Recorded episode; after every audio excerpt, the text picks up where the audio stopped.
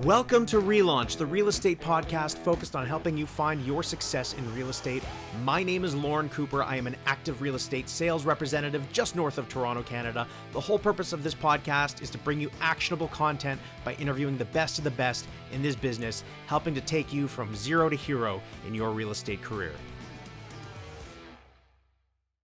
Welcome, everybody, to another episode of the Relaunch Podcast. That is the Real Estate Launch Podcast. Today, we are welcoming none other than the infamous Dan Gemus from the Dan Gemus team. Hi, Lorne. How are you? Fantastic. How are you, my friend? Fantastic. Always good. All right. So, why don't we start out by uh, just giving a little overview of where you're at with your business right now? Um, you've got a team, and how many people are on your team, and, and what does your business kind of look like? Sure. Uh, the Dan Gemus team, uh, we're approaching uh, 17, 18 people now on the team.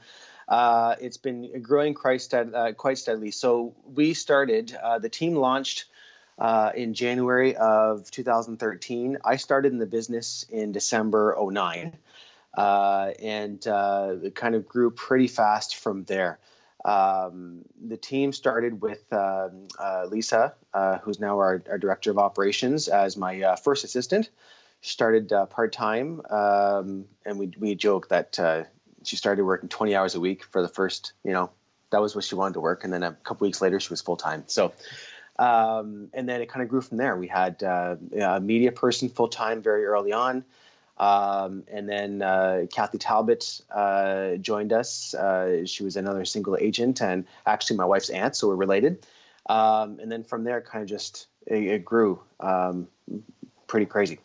Okay, so now let's go back before real estate and let's talk a little bit about what's your background and uh, what got you into real estate in the first place. Yeah, great question. So I actually my background is radio. Uh, I worked for uh, a station here locally, uh, a news talk station, uh, AM 800. I was there uh, almost nine years. Um, and when I first got my real estate license, I thought I was going to, you know, uh, stay in radio the rest of my life and do real estate part time. I quickly found out that that was impossible, and that I had to give it my all if, if I was going to go, you know, seriously and and and do it well. So within about um, geez, I don't know, four or five months uh, in the business, I left uh, left radio and went full time into uh, into real estate, um, which was uh, lots of fun. All right, so we forgot to mention where are you located? We're in Amherstburg, Ontario. So Windsor, the Windsor market is the mar- the market that we serve. Uh, and uh, so we're we're about 20 minutes out of downtown Windsor in Amherstburg, Ontario. And just across the border from Detroit. Detroit. yeah. Yes, exactly. Just across the border, uh, we can actually see it from our building. Uh, we can see, well, actually, we see Boblo Island, which right on the other side of Boblo is the States. So it's about, uh, you know, a little hop, skip, and a jump away. All right, fantastic. So um, you were in radio. You have this background in in being a quote unquote radio personality. So what made the jump to real estate sales? Like, what attracted you to real estate in the first place, even though you were thinking part time? You know, I had, um, oddly enough, um, I helped. I was working for a, uh, a company uh, locally here that was um, advertising private sales back in high school for a couple of years. Uh, ironically, the person that started that uh, business is now selling real estate as well. Uh, but uh, we saw the, the thing that we saw in that in that business was that a lot of people were were jumping out at the time. That was back in the early 2000s, 2000, 2000 2001.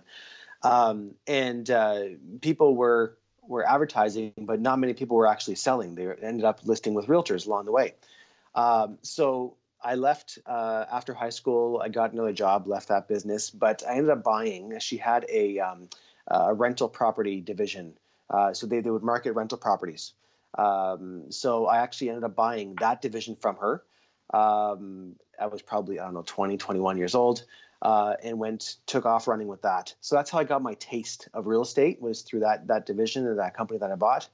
Uh, and grew that, uh, and I had that up until you know I was still in radio when I had that company. So um, it was it was lots of fun.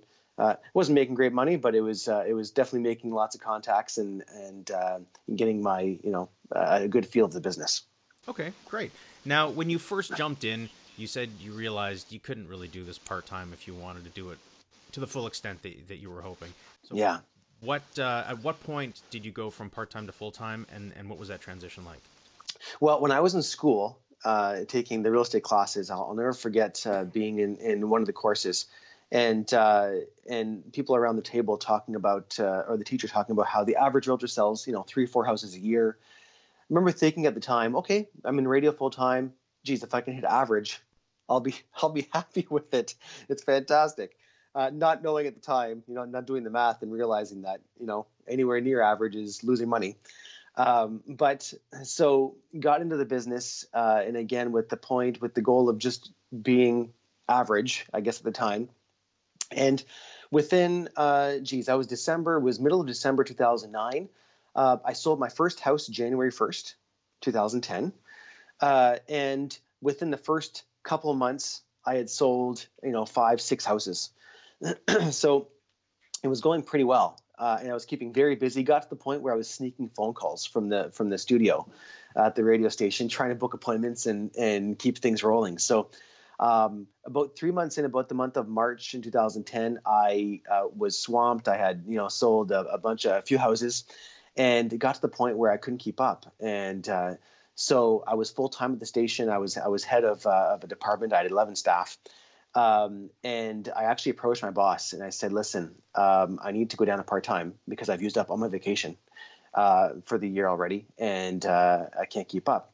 So I went down to part time. Uh, and I was actually working a couple of, um, of live air shifts. And uh, one show was from noon to three, the other was from three to six. Uh, and so my shift was noon to seven. So uh, I ended up going down to part time, which all that meant was leaving at six o'clock but that um, being being officially part time let me take as, as much time as I wanted off because I was now hourly as opposed to salary.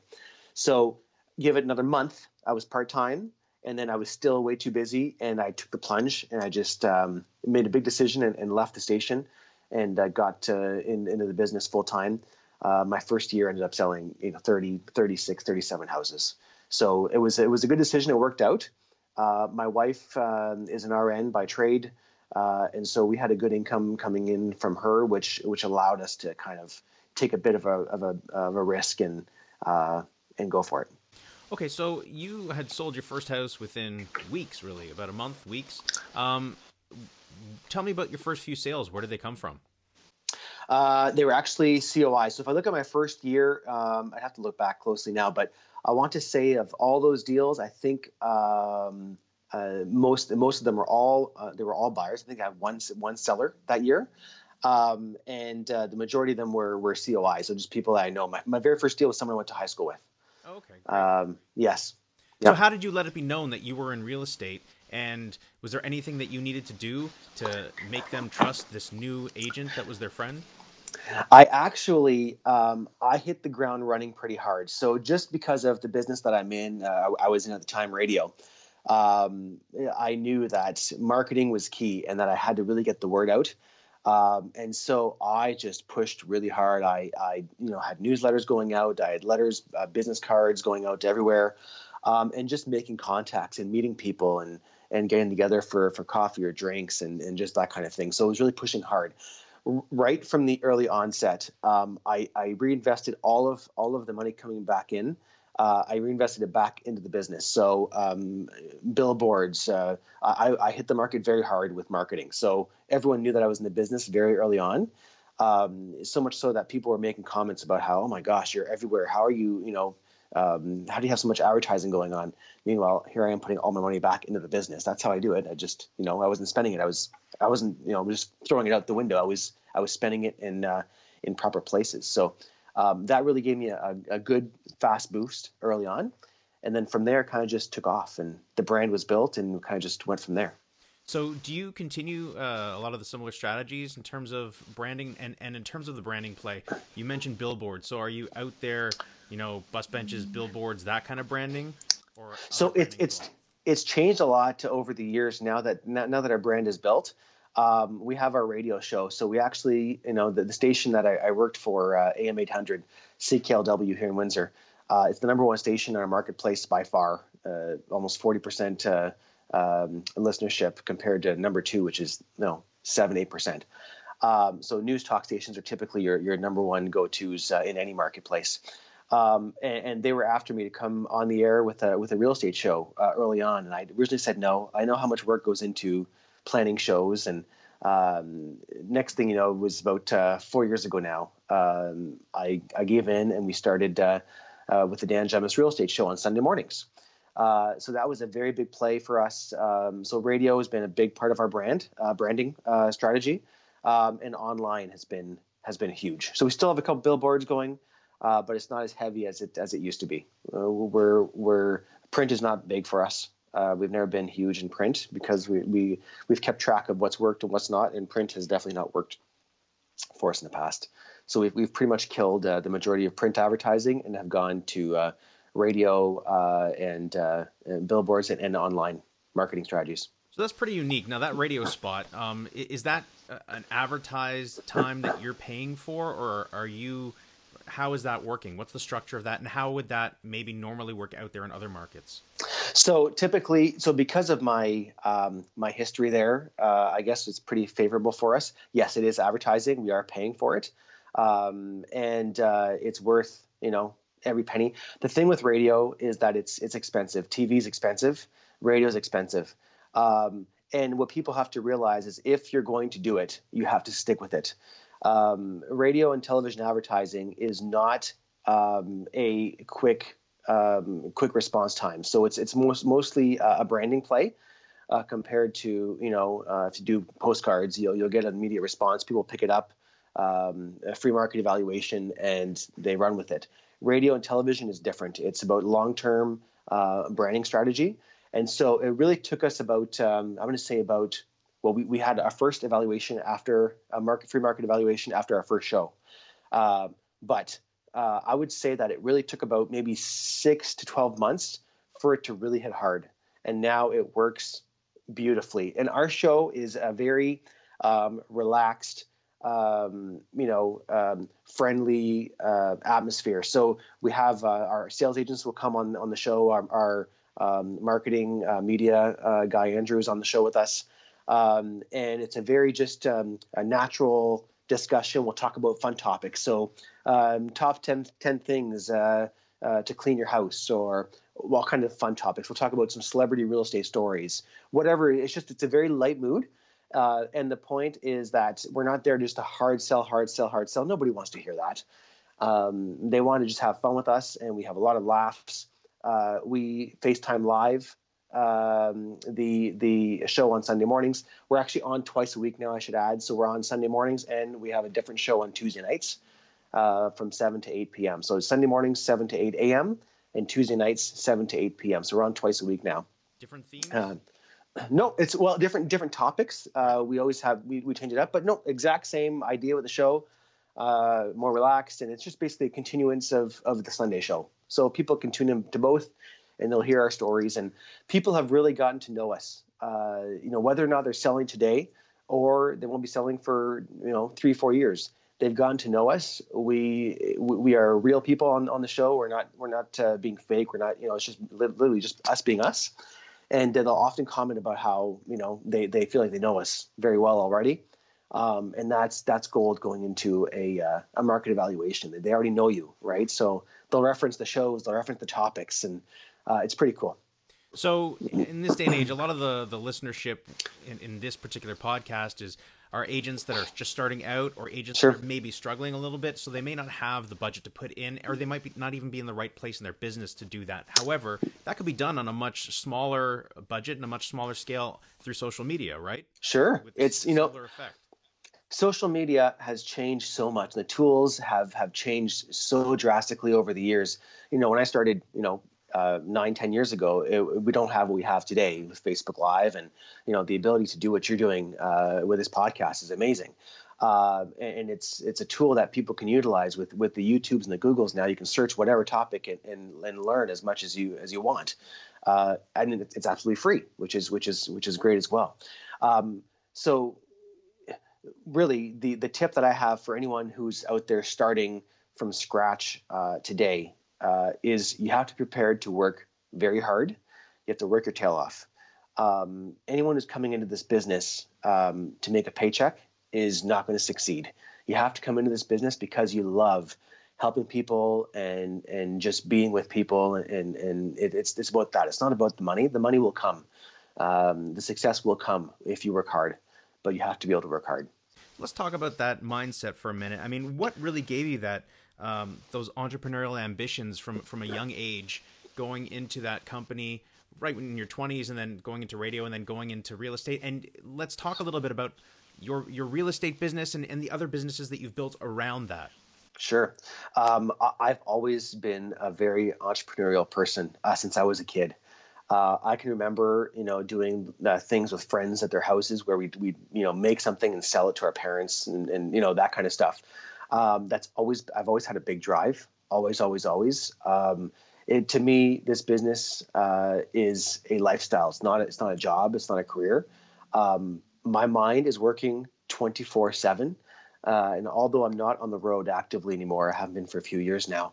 Um, I'm acting as CEO of the company, uh, but literally my mind works 24 seven. Um, when I'm at home playing with the kids, my mind is working. It's, it's, you know, um, some people would find that exhausting and, and they wouldn't want that. I want that. That's how I'm happy. So if I'm on vacation, um, if I'm not checking in on what's going on, if I'm not on my phone, you know, obviously we have we want to spend time with the kids and with the family. But if I'm not checking in and seeing what's happening, I'm not enjoying the vacation. So my wife has learned over the years to just you know let Dan do his thing, let, let him check his email and you know respond to what he has to respond to. Then he can relax for for a bit uh, throughout the day. But uh, that that's just always been me, um, and that's just not going to change. I'm just I don't, I don't ever picture myself retiring ever. Um, maybe slowing down at you know one of these days uh, when I'm you know much much older, but um, that's just it's it's a love. It's it's a it's a lifestyle for me. It's a passion. Yes. On obsession. you got it. You have to be. You have to. All right? right. So I mean, taking that that whole concept, you let's go back to the beginning of your career. There, you said you started uh, part time. It transitioned into full time. What several months yes. later, and then when when did you bring on an assistant? Lisa would have started with me. Uh, it, it, was I want to say 2011, so a year in, about a year in, okay. um, year year and a couple months in. Uh, Lisa started, so she started part time. Um, it was a big jump. Um, you know, I remember going to seminars uh, actually with Kathy and our team. We were going to, you know, Richard Robbins seminars and a couple different seminars, and they were talking about at what point do you need an assistant. Um, and uh, you know, they were saying typically if you hit if you're in the 30s uh, transaction, then you should be looking at getting an assistant. I remember driving home that day thinking, that's it, I'm going to do it. I'm going to start part time and we'll we'll do it. So um, hired uh, actually hired someone else before Lisa who lasted a couple months, didn't work out, um, and then Lisa came along, um, and uh, she's been with me ever since. So started full uh, part time. I went honestly probably 20 hours a week for I don't know, uh, a month and then two months maybe at most. And then literally went from 20 to 25 to 30. And then within a, less than a year, she was full time. Um, and uh, haven't looked back since. So, what was the plan then when you brought on the assistant? Number one, a lot of people that are in the position where they're thinking about bringing on an assistant, they're thinking, okay, now I got to have this other person relying on me for their income Yes. That's a whole other layer of, of stress and responsibility. Yes, it's it's huge. Uh, that was definitely a big a big consideration. Uh, what I can tell you is that I've always been a, a risk taker. Uh, now I've always been a, a calculated risk taker, um, and money has never been my driving force. So especially early on, um, the way I looked at it was, you know what? Quite frankly, I went from working radio making no money to um, you know first great year in real estate. Quite frankly, if all the income is sucked up by the assistant and I just survive like I did in radio, I'll be okay. That was my mindset. So because of that, um, I was much less fearful to make uh, you know big decisions uh, and try different things because of because of the fact that money's not not important to me, never has been, never will be um, it's good to have it. It's great to have it. And if you you, know, you succeed, it make, definitely makes it easier to make bigger moves. Um, so, but otherwise, you know, risk has never been a, a, fear of mine. Okay, so a year in, we've got an assistant. How yeah. did you decide? Um, and and this has been talked about before, but everyone has a different process. What is it that the assistant does? How do I delegate? And you seem like the person that you know you're very hands on. So yes. how do you not micromanage? I wish I could bring Lisa in this conversation. She's actually in the room next to me. Hey, Uh, Lisa. but yeah, she, she can't hear you. I have headphones, but she's right next to me uh, in the room next to me. Um, so it's a running joke that uh, when Lisa first started, I, I can be a bit of a control freak. Now, over the years, I've learned, I, I've had to, to learn to let things go and let others take the responsibility. And I've, I've learned to hire around me uh, people that are better than me at, at everything else. Um, and so, uh, but Lisa still laughs. We still laugh to this day about how we used to send just sold postcards or just listed postcards, and we'd have to break them up in piles of 100. And I would personally count them myself because I was afraid that she wouldn't count them properly. And so, um, it, you know, it got to that point. So it was a big question mark when we first, when I first brought on the assistant, was to what responsibilities can I delegate? And I was still on the road, obviously. So what I ended up delegating was everything that was done in the office. I, I just went and showed houses, um, wrote offers, and then she would take care of all the paperwork uh, back at the office, um, keeping our database organized, um, you know, sending out the postcards, um, newsletters, that kind of thing. Okay, so let me ask you a very practical question then. Yes. So I would assume she was writing up uh, the listings and, and that type of thing as well. Yes. The listing paperwork. So how is that physically done when you are used to doing it yourself and going through all the details? Are you just sending like an email with notes or, or something along those lines? Uh, yeah, on our board, well, the uh, the assistants have access to um, to our data, to our realtor system, right? To Yes, we use we use uh, back then it was Flogix or whatever. So um, now it's Matrix, but um, so she would log in. I would tell her where to you know where to write uh, which property to write an offer for, and she prep prep all the paperwork and um, have it ready for signature. No, but in terms of like a listing, if you're putting a listing on the market, you've as the salesperson Oh, gotcha. the house, you have the measurements and the details. And Yes. Are you just writing some sort of pre-made form and sending it to So yes, so Lisa paperwork? typically uh, for listings, sorry for listings, sorry I didn't get that. Uh, for listings, I she would she would prep a listing package, and I at the house would fill out the package for the most part. So I would I would at the time fill out the package and give it back to her completed. and she would then So she would correct correct. She would print out comparables. Uh, she would print out the geo reports, all that kind of thing.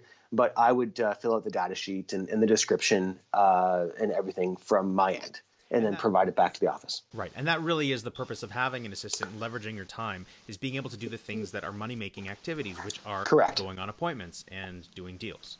Correct. That that's that's hugely important. And yes, if if you are like me, and a control freak, and you keep controlling everything, then you're not gonna you'll be paying someone to you know not do anything. So you have to learn to delegate. That's key. And did you find that that had an immediate impact on your business? Hundred percent. My my year uh, two in the business was uh, I want to say somewhere around sixty ish transactions, uh, sixty something, sixty five transactions.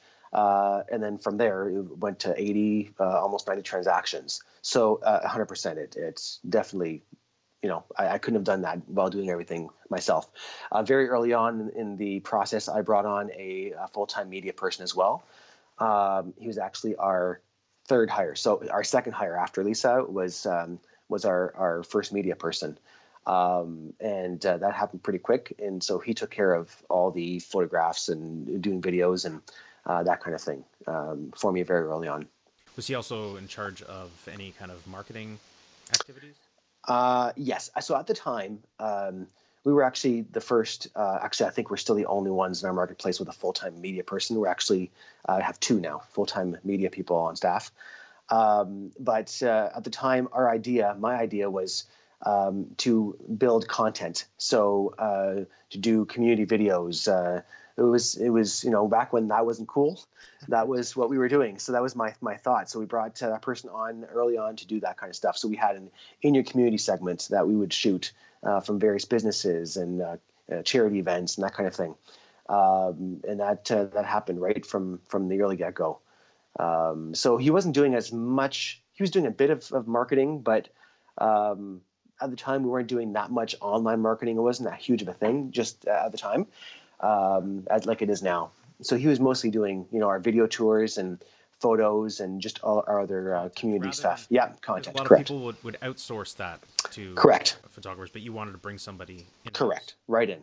Yeah, you got What it. What was the reason behind that? So, so again, uh, because I just uh, that, that was always something that I wanted to do, and content was was important to me. Supporting local causes was important to me. So, from from a business perspective, was that the smartest thing to do early on? Probably not, because um, like it, for me, it worked out because we, we sold a lot of real estate, so we were able to cover those costs. Mm-hmm. But from someone that that is not producing that much, it wouldn't make sense to bring someone on full time. Um, you know, to have two full time people working under you while you're the only one selling from the, from an early onset could be difficult. Um, and again, we're in Windsor, Essex here. Our, our average price at the time uh, was $180,000. So to do 30 transactions, 60 transactions at 180 compared to, you know, the GTA, which is has an average that's triple, quadruple, you know, that that amount uh, is much different. Yeah, yeah, definitely. Okay, so um, let's talk about that content strategy just for a minute. You talked about community videos and such. Did you see, because I know you're a person that likes to track and, and see what's going on, did you see some sort of return from that? We did. We saw we saw some definite return. Um, and again, the thing with with uh, the way we grew our business is we had stuff happening everywhere. We we really um, we really took over the marketplace really quickly um, and had all kinds of marketing uh, saturated everywhere. And so at the time, what we we, we always asked where people heard have heard about us or seen us, and one of the common uh, responses was we see you everywhere. We see you online. We see your billboards. We see your signs. Uh, so that that was um, uh, one way that it got really kind of difficult to track. Um, and then once social media started taking hold early on and, and video started becoming a big thing on Facebook, that's really when it kind of took off as well. Did you have a, a set time of how many you released per day, per week, per month, whatever it was? No, so we did all of our standard um, market update videos on a monthly basis. Uh, we had uh, a feature with the Humane Society, which we did a weekly feature with the Humane, the Humane Society, uh, the Pet of the Week. Um, we had um, uh, various events happening throughout Windsor Essex. So if it was a festival of some sort or whatnot, uh, you know, we did a segment at a pumpkin patch for for you know the fall. We did um, you know a couple festivals here and there, whatever was happening, uh, some charity events that were happening. So there wasn't at the time a set. And again, don't forget, I was I was full time on the road at the time too. So I had to take time to, to film these things uh, when we were first starting out. So it was a bit more uh, tedious than it is now. Um, and after years of doing it, it's becoming a bit bit simpler. But um, so at the time, there wasn't a set day for certain things to happen, just because it wasn't. We didn't have the ability to uh, schedule that. All right, now let's talk about the growth of the team. So at sure. this point in the conversation, you're a couple years in. You're a, a solo agent with help, with an assistant and with a media person. Yes. Where does it go from there? And I know you're with a major brand in your market at that time. Yes. Yep, correct. We were at Remax when we first started out. Um, and so uh, Lisa was our first, uh, my first hire, then uh, our media person, and then from there Kathy came on board uh, in January of 2013, uh, and then it kind of snowballed from there. So then after Kath was another realtor. So let me pause um, just for a second. So when Kathy came in, and I know it's a slightly different than normal circumstance. Um, yes. How did you want to structure that relationship? Because once you bring on another real estate partner, um, you really have to work that in. Yes. So Kath, um, again, and, and it's diff- it was different in our situation because um, we started out kind of as a as a partnership, but then we had to put we, we decided to put a team structure in place. So Kath um, is if she's watching this, she's still very very young, but she's she's um, she's on the tail end of her career. So she's been in the business 25 years, you know, selling uh, 80, 90 transactions a year herself. Um, and what excited her about uh, our working together? We were doing a bit together before we before she came on board, before we partnered up. Um, we were doing some video tours and listings together just because we were in the same office, we're related, so we kind of were connecting and, and spending time together uh, early on as well. But we love spending time together. We get along very well, uh, and I think that's where it became. Uh, it got to the point where she saw, you know, she she saw the vision that I had in place, um, and uh, kind of wanted to be part of it. And so that's how it all started out. Um, and so at first we our for sale signs had my name on one side, her name on the other, and then talking to some some branding people, um, they they really made uh, us realize early on that if our plan is to build a strong brand in our marketplace, we want to be careful as to not to dilute the brand. And so they they convinced us at the time that it was it was better off, you know, to have one brand on the sign and see that brand over and over and over again as opposed to having you know multiple names and, and diluting the brand so it was a big decision for her at, at first. You know, she knew I had longevity, and a longer time to go in the business. So she said, you know what, I'm okay with with uh, letting you build your name. I've built mine already. Uh, I have my COIs. They're going to follow me wherever I go, and uh, it worked out. And so since that point, uh, it's been our, our main brand on the signs, on the marketing, and uh, that's really helped us propel as well because it's not diluting the brand, which is is difficult for I know we're we're jumping all over the place. That's it's difficult. It's difficult for whatever. It's, it's, it's your show. Uh, uh, it's difficult for some realtors to understand, right? Because by nature, a lot of realtors um, have egos, yes. and they don't want to let go of their of their brand of their name. And so they had to realize, as their team has grown over the t- over time, that it, this is not about you; it's about the team. And so we don't want just you to succeed; we want everyone to succeed around you. Um, and so it's it's fantastic for anyone coming in with experience. It's it's bonus for anyone coming in brand new to the business or newer to the business, um, and they, they can take advantage of of the team's brand right off the bat. Now let's dive into that a little bit deeper because the brand is your name, and you're yes. no longer selling. Correct. So there had to have been a rub in the transition out of selling and people saying, "Well, I want the brand, I want the name." None whatsoever. None whatsoever. You're saying no, nope. not ever one time. No. So so that that's a big misconception, and that that is more about uh, the team leader letting go of their ego than anything else.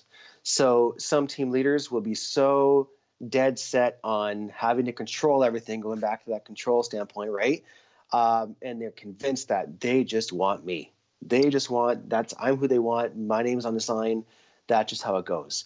Um, let me tell you right now that um, nobody cares about you. They care about the experience. They care about uh, getting the, the the most value for their for their property. Um, and if they are explained and sold on the team concept, they don't care if it's my name or Joe Blow's name on the sign. Uh, the the brand has been built, and they want to be part of that of that thing that you built, um, which is really cool, right? And so it all comes with training. And um, now, at first, I had to transition out of the business. It took me, honestly, it didn't take me very long. It, it probably took me um, three, six months to transition out of selling. Um, and so every once in a blue moon, if I have a past client, um, and all of our clients have, are, are very are kept very aware of what's happening with our team at all times, uh, even if they haven't sold or bought with with us for years.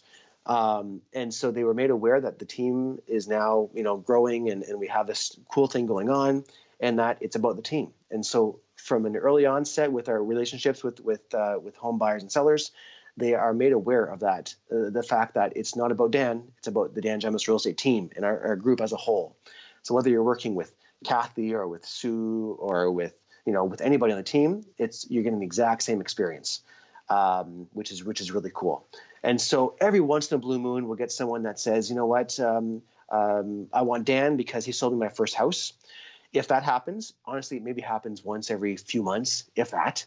Uh, if that happens, I will go to the initial appointment with the, with the sales rep and introduce them. Hi, this is Kathy, my partner. And by the time the meeting is done, they could care less that they're working with Kathy or with me because they understand the um, the value that the team has uh, to offer them. Okay. Uh, and for anybody calling, sorry, Lorne, for anybody calling uh, off a sign or off anything else, uh, and they, they they ask for Dan, um, which you'd be surprised most people do not anymore. They just ask a generic question, and the front desk handles it um, perfectly and, and, sends them to uh, the next uh, agent in line. Um, but if they ask for Dan specifically, um, the the front desk will basically just say something along the lines of, um, "Well, uh, unfortunately, Dan's not available right now, but his partner Kathy is." Um, I'll, uh, I'll send you over to her right now. Perfect. Great. Nobody cares. so it's not about it's not about me. It's about the team. Okay. And the, the, the sooner you get over that, fine. the sooner the sooner you understand that, the quicker you'll move on, and it'll be just fine. Okay. Listen up, everybody, especially me, because he was yeah. pointing his finger right at me when he said that. All right, so we are going to go back to uh, you, assistant, um, media person, you bring on Kathy, and then what? Where do you bring on other people, and, and are they brought on as buyers agents, as is the typical thing, or sure. how is it structured? You're going to test my memory. Uh, so no, all of our agents, we don't have buyer agents or listing agents. We all of our agents do everything.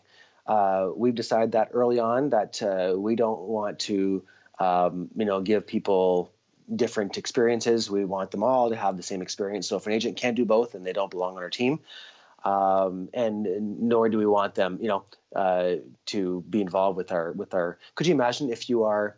Um, and some teams do this, I guess they, they can imagine. But uh, from my my vision is not, hey, I'm going to help you buy a house, and oh, you want to list one? Great, that'll be somebody else, right? I know you built a relationship with us, but you know now you're going to deal with somebody else.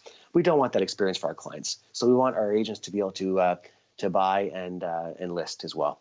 Um, and not just that, we want them to feel fulfilled, right? Uh, which is really cool. Okay, so let's go back to bringing on people because yes, I know you're trying to avoid that, but you've, you've asked me four times. I know. I'm sorry. Uh, okay, so the growth of the team. So uh, so uh, Lisa, then our media person, then Kathy came on. From there, um, we had another agent join us, and then Sue join us. So we had a couple other agents come on board. Uh, so we had three agents. What's the, um, general timeline between bringing on people? Uh, the so the first so um, Kathy and the two other agents, including Sue, uh, that all happened within a year. Um, well, no, sorry, Kathy was 2013. I would say 2014 ish. We had two others come on board, uh, 14, 15, and then uh, a second front desk person um, came on board, uh, and then we left Remax. Then we opened our own brokerage. Um, whole other topic. If you want to get into that later. Uh, then we opened our own brokerage. Um, we were already out of the Remax office. We left the Remax office and uh, into our own building while still at Remax. Um, and then from there, uh, the rest of the growth came. So then the other companies started uh, coming into into play. Um, and other agents and that kind of thing. Okay, so there's but like there's there's a lot of people, so it's hard to remember which date for which you know uh, which exact course, position, but to give you an idea. Now, a lot of uh, agents starting teams or agents that are sort of team heads, team figures. Yes. Um, they bring on a very different structure where there are. I mean, I know one in my local market that has like 30 people on their team, 30 agents on their team, never mind yes. anybody else. And yes, they may do 200 transactions a year, but each agent is doing like less than 20. Yeah, no, yeah. Yeah, so that's that's and again, you're right. There's lots of large. We have them in our marketplace too. We have teams that are as large as ours, but they're they're doing as many transactions with ten agents that we are with you know three or four. So um, and and the team leaders are all still selling. So to me, uh, one of the biggest I'm jumping around again. I'm sorry. One, one of the biggest, it's it's it's jogging things in my mind that I want to mention. Uh, one of the biggest points uh, for myself uh, that I wanted early on uh, was to come off the road, and the reason being for myself was that I did not want to um, uh, be uh, one of the teams or a team leader that kept the good stuff and gave the other stuff to the to the rest of the team. Right. Which is a common complaint amongst teams. Huge huge.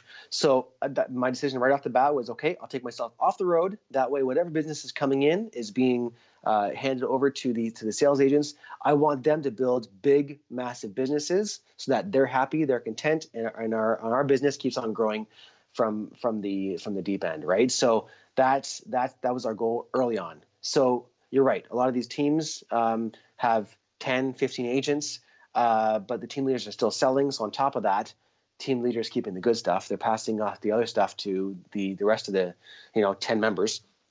And uh, yeah, they're selling, you know, 5, 10, 15 houses each. Great. Our agents, for the most part, uh, you know, if I look back at our, I should have, I should have put up our, our charts. Um, but I want to say in 2015, we had somewhere around 190 transactions, somewhere around there. 16 was 216 ish transactions. 17 we did 300 and something transactions. That was a three three and a half agents. So our agents are doing close to 100 transactions each, uh, 80 to 100 transactions each, for the most part. Um, you know, at one point we had four, uh, five agents, um, but one was not, you know, not producing as as much. Um, but you know, so for the most part, uh, that's what's our agents are producing. So it's it's making a big difference. Yeah, definitely, definitely. Yeah. It's a very different structure than what a lot of other people are, are seeing out there. Sure, sure. Now, a lot of people, when they're going into the idea of a team, they're being told, you know what, it can be more profitable just being yourself. You don't have the headaches, you don't have to worry about all the other nonsense, and you're making all the money, so to speak. Um, but you're also wearing all the hats. So, so when you're you're now delegating or, or yes. leveraging with team members, yeah. Um, how does that really come into play, and what have you learned along the way in terms of effectiveness? So, how does it come into play financially? Sure, and I'm not talking about specific dollars, you know. Yeah. But but generally. Like so yourself, do you what? think you know? Is it worth the headache with all this, or or is So it, what? What I what I, what I can tell you from our with our structure, um, I would make more money being on the road than I would being me right now. Um, but I'm okay with that. So with my new role, um, I'm often I'm to say often, not always. I'm often home at night, and I'm usually home on weekends. So I've had to sacrifice, right? Something had to something had to give. Uh, I have a young family. Um, they're actually behind me. You see the pictures behind me. So we have young kids. Our youngest is our youngest daughter's two, two and a half.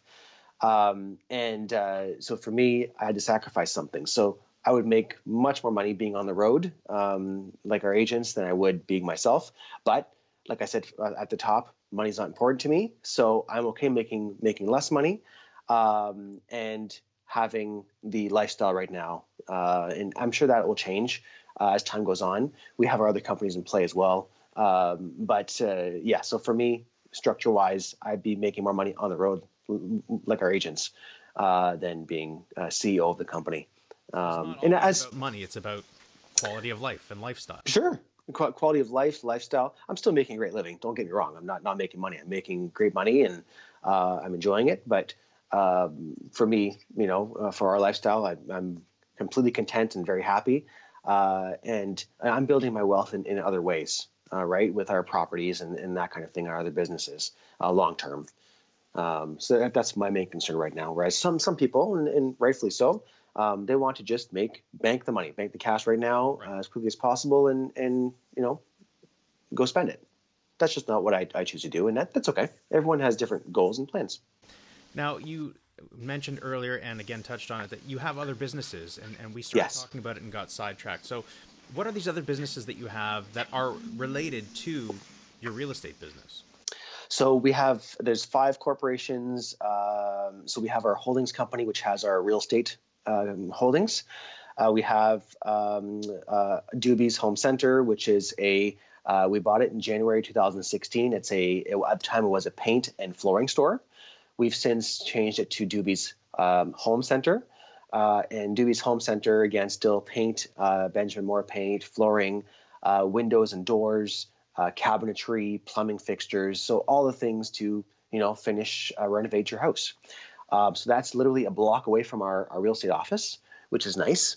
So with that store, anybody who buys or sells with the Dan Gemus team saves on everything in that store.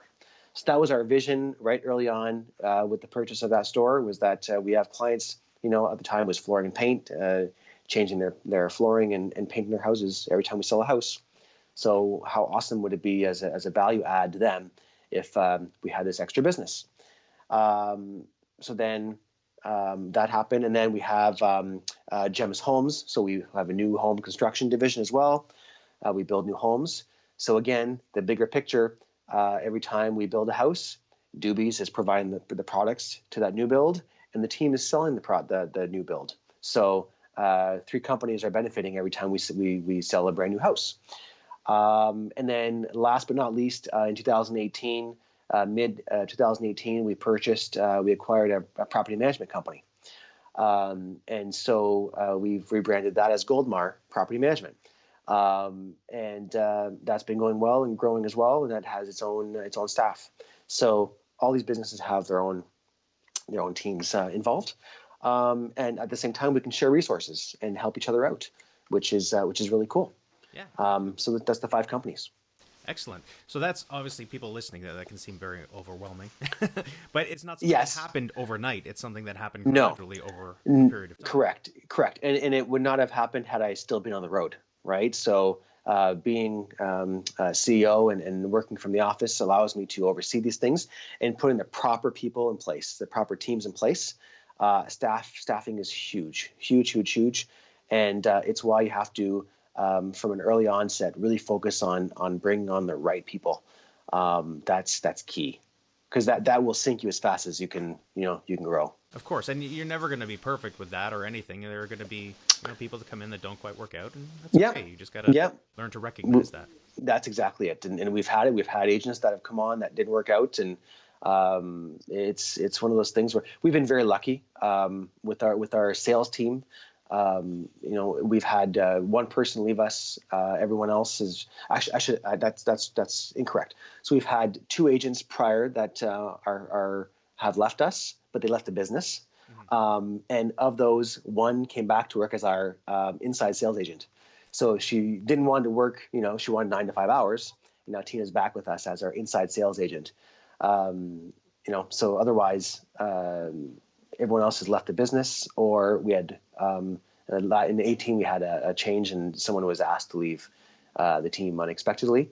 Uh, but uh, otherwise, we've been we've been very lucky and, and we've had a great um, group of, of sales agents that have stuck it out with us and, and been very happy.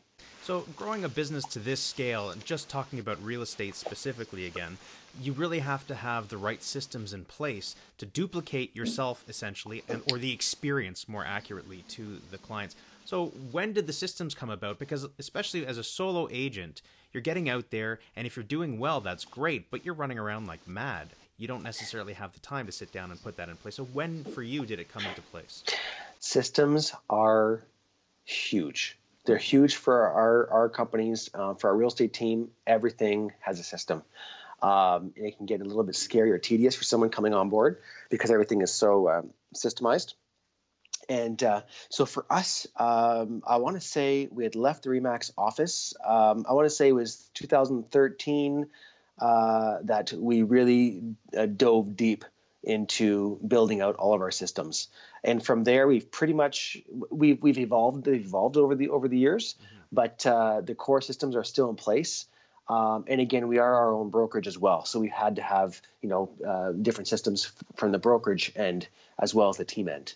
Right. Uh, but but from early onset of, of the team's build, we had our systems put in place. We had to. We, we got to the point where we, we couldn't handle it. Uh, it was there was too much disarray, uh, and we were forced to build the systems out. Okay. Now I know you guys are also involved in in coaching and trainings. When did that come mm-hmm. about, and uh, how important is that to your business? Uh, we have been involved. I personally have been involved in coaching from I want to say 2011, 2012, very early on, and it hasn't stopped uh, since then. So it's been extremely important, uh, and there's been there's been different coaches along the way. Um, you know, initially when I was a single agent, um, the coaches were more involved around the basics of the business, right? Which which you need. Uh, everyone, in my opinion, should be should be coaching. Like prospecting, lead generating. Uh, correct. Correct. Yep, you got it. All, all the basics of, of the business and uh, of sales.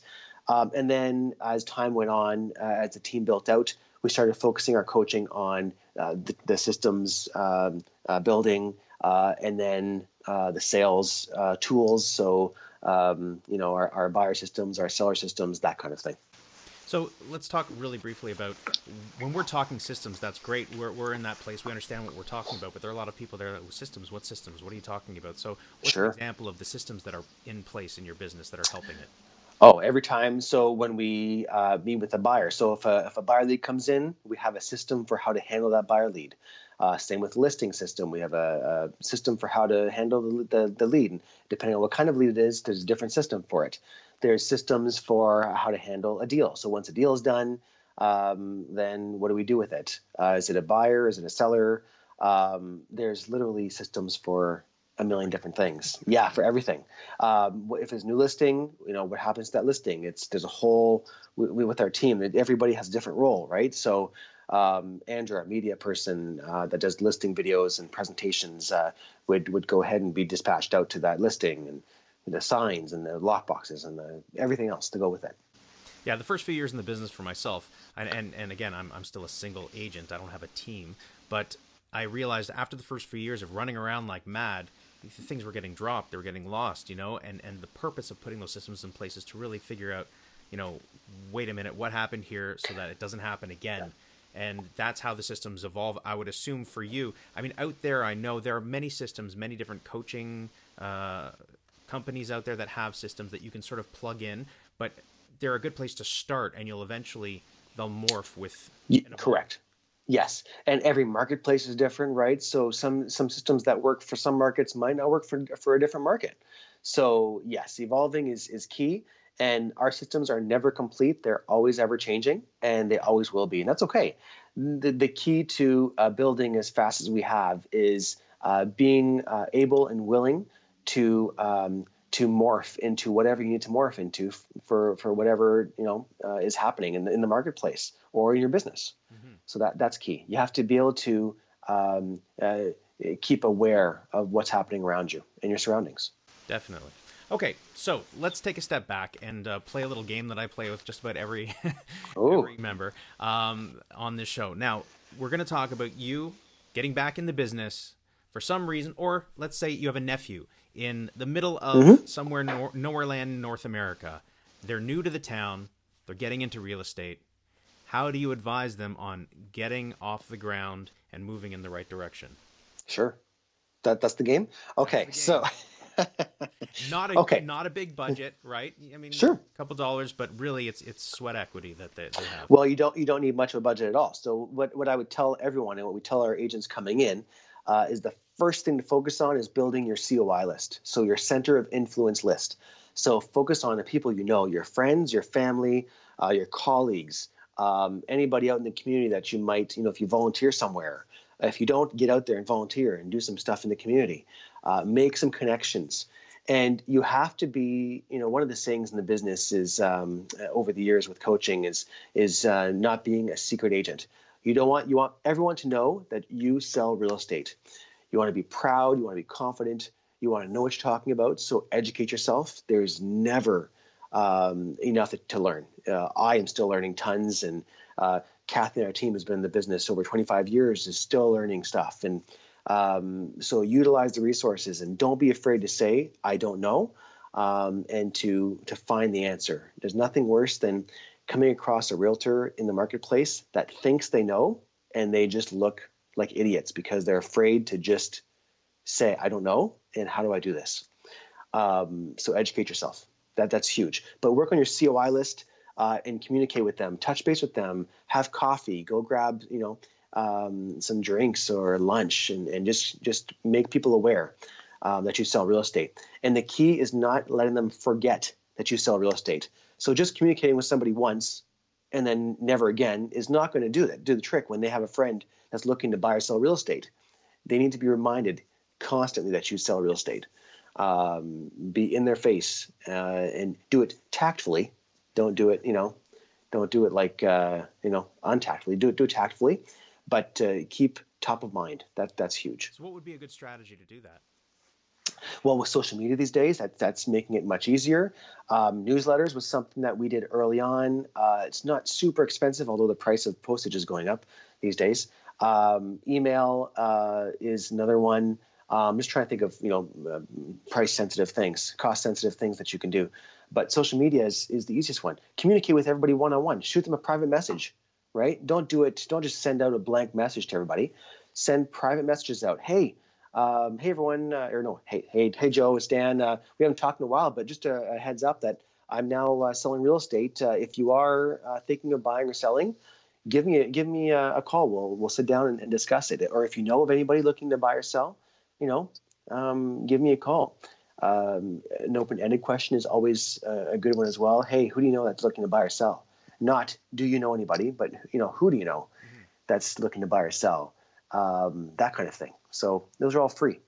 Yes, yes. So that's a great right? way to, to, hit on your center influence. You mentioned getting around um, and and getting to know the people in the town and yes, you know, volunteering. Yes, that's that's huge.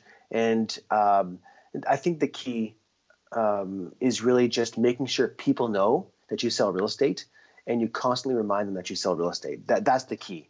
At the end of the day, and if you are presentable uh, and people respect you, that's going to go above and beyond. If you have, um, or if you present yourself in an, um, you know, uh, um, unfriendly or uh, unprofessional way, like me, like, there you go, like Lorne, no, Lorne, you're great. Uh, then people are going are, are they're not going to trust you with their biggest decisions. Um, you know, in uh, in their in their lives, which is their their biggest investments, really. Right, right. So we're talking about a lot of I don't even know if this is a real term, but if it's not, then I guess I'm I'm coining it. Uh, soft prospecting as opposed to hard Sure. prospecting. So, excuse me, a, a difference would be then going out and knocking on doors or making calls or, or doing open houses would be quote unquote hard prospecting as opposed to. that, So right? I, I will tell you that, um, and, it, and everything works differently for different people, right? Kathy on our team has never been afraid to pick up the phone and just start calling random strangers. Um, and I've been in the room with her, and she picks up appointments by just randomly calling people. Um, she doesn't do it so much anymore. She's built her business up, and she's too busy now. But that that's definitely she hasn't been afraid to do that. I, for one, have never been a door knocker or a cold caller. I have never done it um, you know, but I've also haven't been afraid to get out there and uh, make people aware of the fact that I sell real estate, um, and the fact that I reinvested my funds, all of my funds, early on into the business to build the brand and my name out there, was uh, was a big uh, a big factor for me uh, personally and, and for the team now.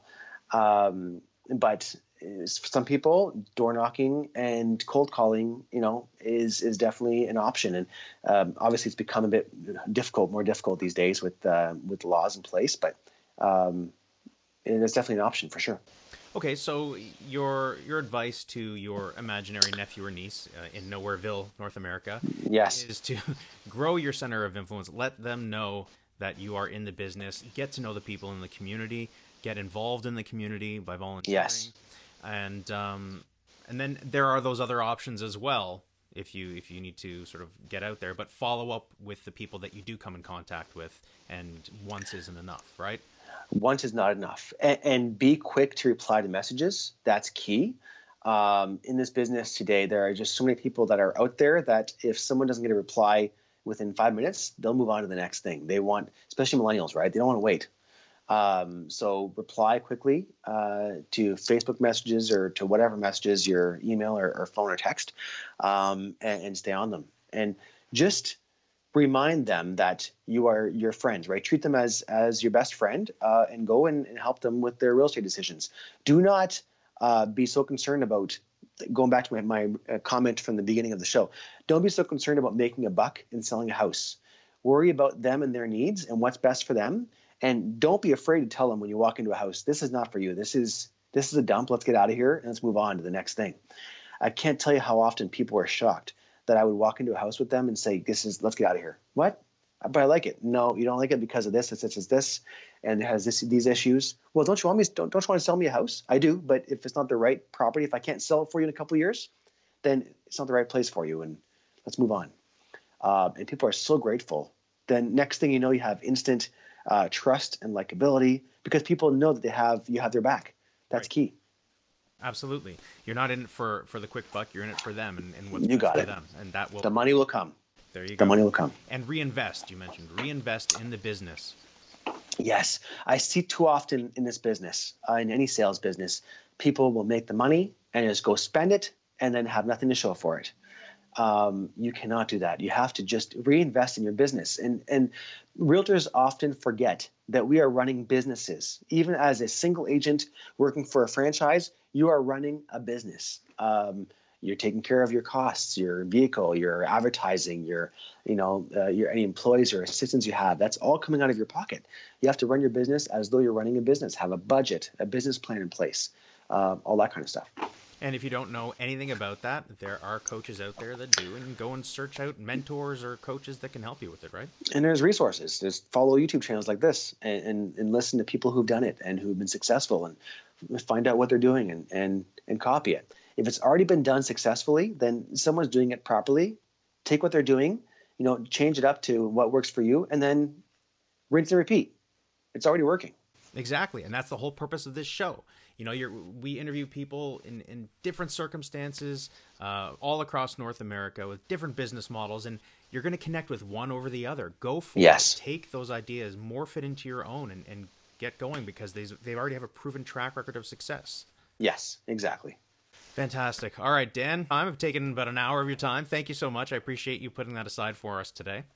Always a pleasure, Lorne. Um, to leave on a note, maybe suggest a, a book or, or, something interesting. It can be directly real estate related or not uh, for people to check out. Oh, you, sh- you should have you should have uh, touched base before. You know what? It's on my um, on my iPad, which I'm on right now. But I'm I've read a few. Um, the Millionaire Next Door is always a good one. Uh, the um, what is it? The the Millionaire um, the real estate. Um, oh God, agent? yes, Mr. List. That's one of the ones I read early on. Um, read the 5 a.m. Um, uh, morning, or I, you should have told me this with this question before. I would have prepped for it. Was that the Tim um, Ferriss, the 5 a.m. No, or is that? Yeah, uh, no, Jocko? it's um, no, it's um. Oh, it's, you're gonna test my memory. Um, it'll come to me. Okay. Find find out. Put it on the screen. Yes, they'll Google it. Um, but you know, I wish I had more time to read. But I've actually made a made a point this year to read a book every month. So we'll see. We'll see how that goes. Let me know. All right. Sure. Thanks again. Say hi to everybody on the team for me, and I look forward to speaking with you again soon. You got it, Lorne. See you soon. Take care. Bye. Hey, everybody out there in podcast land, I just wanted to say thank you so much. I truly appreciate you for your support and for listening. Don't forget to subscribe, like, comment, share this all over social media, and especially share it with a realtor that you know that might be having a difficult time finding their own path to success. I'll see you on the next episode.